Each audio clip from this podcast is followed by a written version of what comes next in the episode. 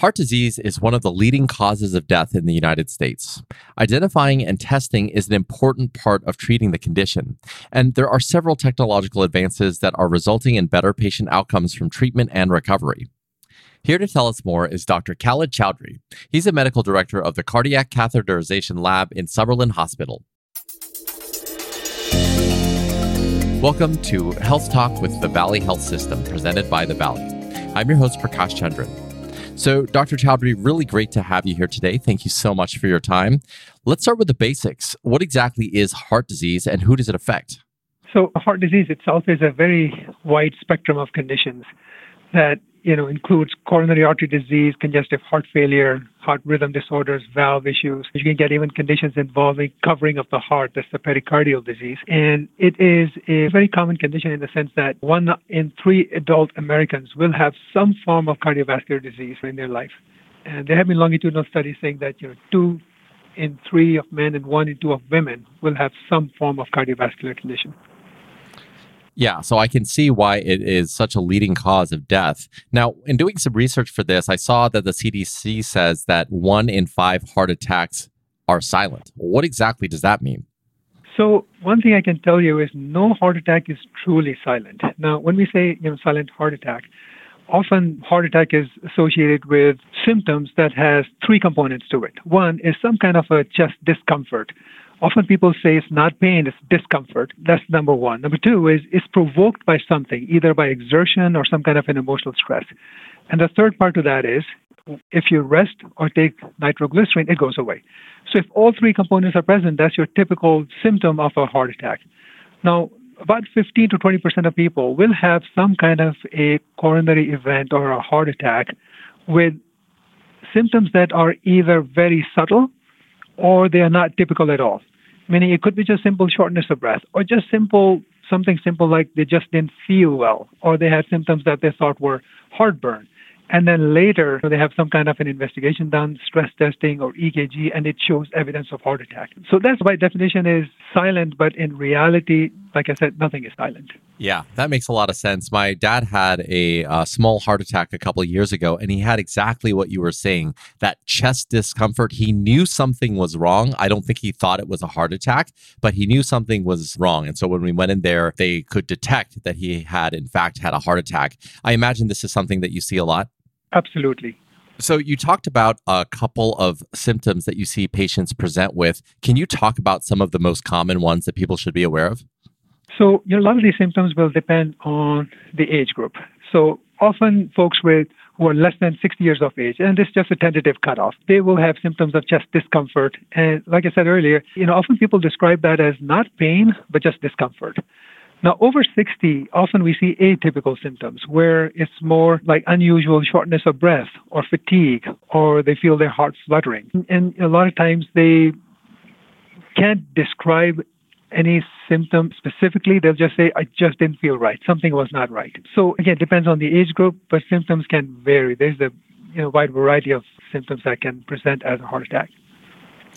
Now, we're talking about heart attacks specifically, but I'm trying to like understand the difference between a heart attack and heart disease. Can you maybe explain the differences or overlaps between the two? Sure. So, when we say heart attack, generally it refers to a specific kind of heart disease that involves the arteries of the heart or the coronary artery disease. Now, the coronary artery disease is something that you know we all have some degree of it. You know, that's the lifestyle we live, that's the diet we eat. We all have some degree of coronary artery disease. And if I can give you an analogy, if you if the heart is like a house, it has its plumbing and electrical wiring. Coronary arteries are like the plumbing of the heart. And with time, and a lot of factors play into that, you can get plaque buildup in the walls of these arteries that slowly causes narrowing of the arteries. And once you get a narrow pipe, then the flow is not going to be normal. So that's coronary artery disease, basically in a nutshell. Now, when we say coronary artery disease, we're dealing with, again, two kinds of coronary artery disease. One is stable, meaning somebody has a blockage that has developed slowly over time, and the blood flow to the heart is compromised, and they have symptoms related to that. That is stable coronary artery disease. Opposed to that is the unstable acute coronary artery disease, which is basically the heart attack. So you can have a stable coronary artery disease, a 20, 30, 40, 50% narrowing of the arteries, and that it can stay like that for, you know, for years. And that same plaque can become unstable, break, and as soon as it breaks, it comes into contact with the blood, and all of a sudden, within a matter of seconds, you get a blood clot. As soon as you get a blood clot, that blood flow stops immediately. Now, that is a heart attack.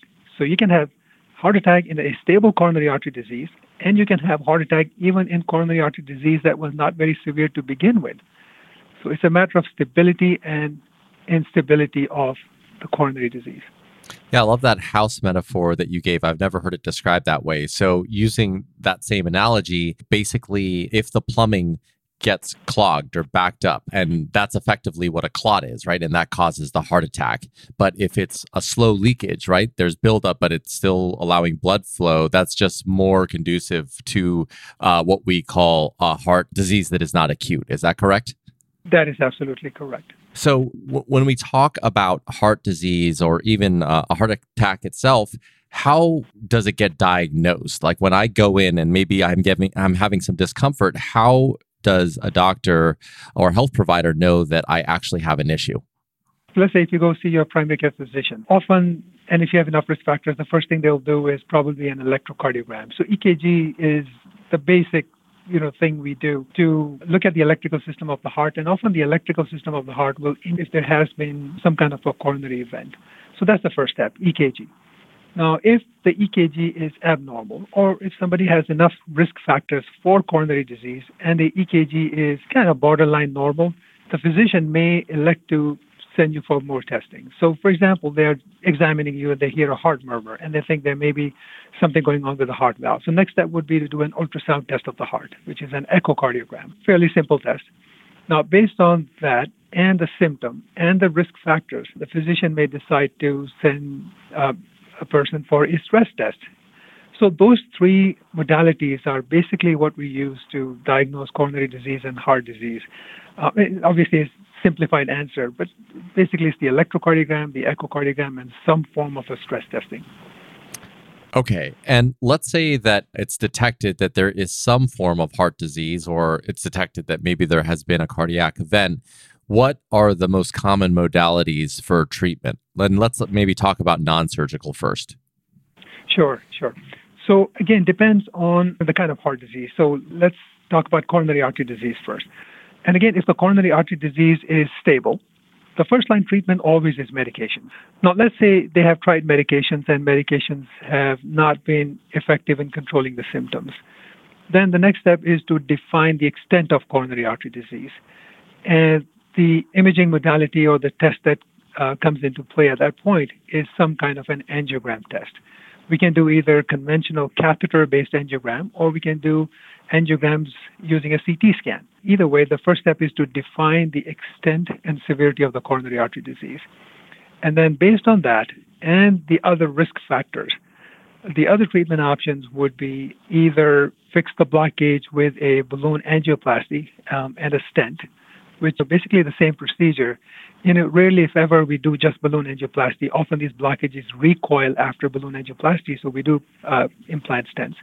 And the third option is surgical bypass surgery. So those three treatment modalities are basically what we look into, and it's a very individualized treatment plan. But medical treatment, stents, or surgery is often the way we manage these. So, I want to move the conversation on to really understanding what causes heart disease in the first place and how the people that are listening to this that don't have it can be proactive about their heart health. So let's start with the question of what causes heart disease. Sure. So I think everyone knows about the uh, conventional risk factors that we talk about that lead to heart disease. Number one being high cholesterol. Smoking obviously is a big culprit. Then diabetes is obviously one of the, the big risk factors there. High blood pressure, which is often unrecognized and untreated. And then we get into the unfortunate obesity epidemic we have, which is directly related to physical inactivity and diet. And then there are some ethnic risk factors there as well, where we know sort of South Asians as a group have a higher cardiovascular risk than other um, ethnic groups. And Mexican Americans have a higher rates of coronary artery disease compared to other ethnic groups. African Americans have a higher rates of high blood pressure that can affect the kidneys and the heart. So if those factors are present, and especially if anyone has these conventional uh, risk factors that we call modifiable risk factors, meaning smoking, anyone can work on quitting smoking. You can exercise and lose weight. You can treat your high blood pressure, your diabetes. If anyone has any one of those risk factors, then I think that conversation needs to happen with their physician, where should they be screened for coronary disease or for heart disease? And I think that should be the starting point. Makes a lot of sense. And so I think the modifiable risk factors of quitting smoking, leading uh, a healthy lifestyle, eating that heart healthy diet, those are all things that, bar none, can help everyone, regardless of your background. That will be the largest indication to preventing and keep, or preventing the heart disease and keeping a healthy heart. Is that correct? That is absolutely correct. Now, another thing that I wanted to ask you about was just proactively taking measurements on the blockages or the buildup that's happening. I feel like so many of us over time don't necessarily know what's going on in our own body, and we'd like to know sooner if there was that calcification. Are there tests that people can proactively take to check on that? Absolutely. Generally, when I have discussion with uh, the folks I take care of uh, in that context, I always tell them, know your numbers. What I mean by that is when you discuss with your physician about your blood test results, know what your cholesterol numbers are. So we don't look at the total cholesterol number. There are three components to that. There is the good cholesterol, the HDL, the bad cholesterol, LDL, and triglycerides. And each one of those needs to be addressed, uh, you know, separately.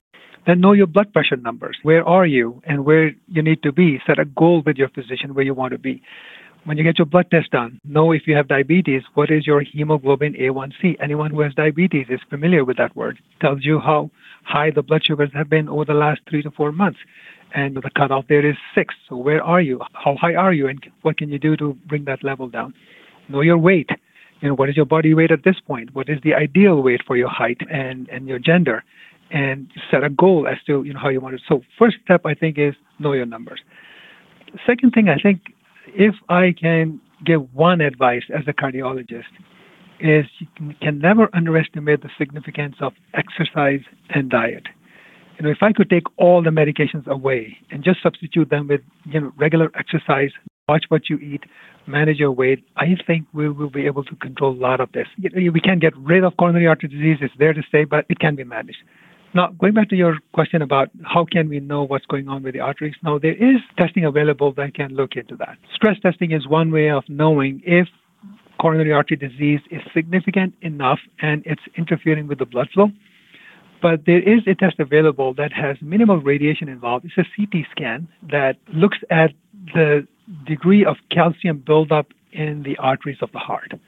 And often people who have sort of intermediate risk, they have one or two risk factors, but they don't have a whole lot of symptoms or they have symptoms that are very atypical, are the best candidates for this. Where you can get a CT scan, it tells you the calcium score, and there are you know different cutoffs for that. Less than 100 is good, more than 400 is significant, where you know it indicates some. And I have seen folks who have had serial CT calcium scores over years, and that can be a good indicator of where they stand. So, just before we close here, is there anything else that you'd like to share with our audience regarding heart disease or heart health? Yeah, I think just to remind everybody that is the most common, one of the most common causes of morbidity and death in this country, more than many of the cancers combined. And if you have risk factors, if you have symptoms, sit down with your physician, bring up these issues, no matter how typical your symptoms are. Don't attribute your symptoms to, oh, I'm getting old, so I'm supposed to feel this way, or oh, it's just heartburn. There's a reason why we call it heartburn, because you can't tell the difference between an acid reflux and you know real pain of the heart.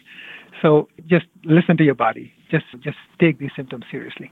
And just one final question around that. You mentioned the first thing that you can do is to know your numbers. When we talk about getting the blood panels and looking at these numbers, is that a once a year thing? Is that a once a quarter thing? Can you talk more about that? Sure. So most primary care physicians will do routine blood tests at least once a year.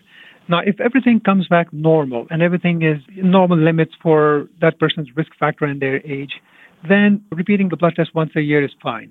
But let's say the cholesterol is off. Now, mind you, the, the threshold for treating cholesterol will be different in somebody who has established coronary artery disease and in someone who doesn't. So if the numbers are off, then generally what we do is we institute some kind of a treatment plan, either diet or weight loss or exercise or some form of medication. And then it's always a good idea to revisit the issue in, say, three to four months. So generally, I, I do that in three to four months. If we are going to try diet and weight loss, give it about three to four months, recheck the cholesterol, and if we have not reached the goal, then go on to the next step. Because in reality, diet and exercise will bring your cholesterol down to a certain level, but you may need help with medication. All right, fair enough. Well, Dr. Chaudhry, really appreciate your time today. Fascinating conversation. Well, thank you very much. That was Dr. Khalid Chaudhry, Medical Director of the Cardiac Catheterization Lab at Summerlin Hospital. For more information, you can visit valleyhealthsystemlv.com. And if you found this podcast to be helpful, please share it on your social channels and be sure to check out the entire podcast library for topics of interest to you. Thanks again for checking out this episode of Health Talk. My name is Prakash Chandran. Be well, and we'll talk next time.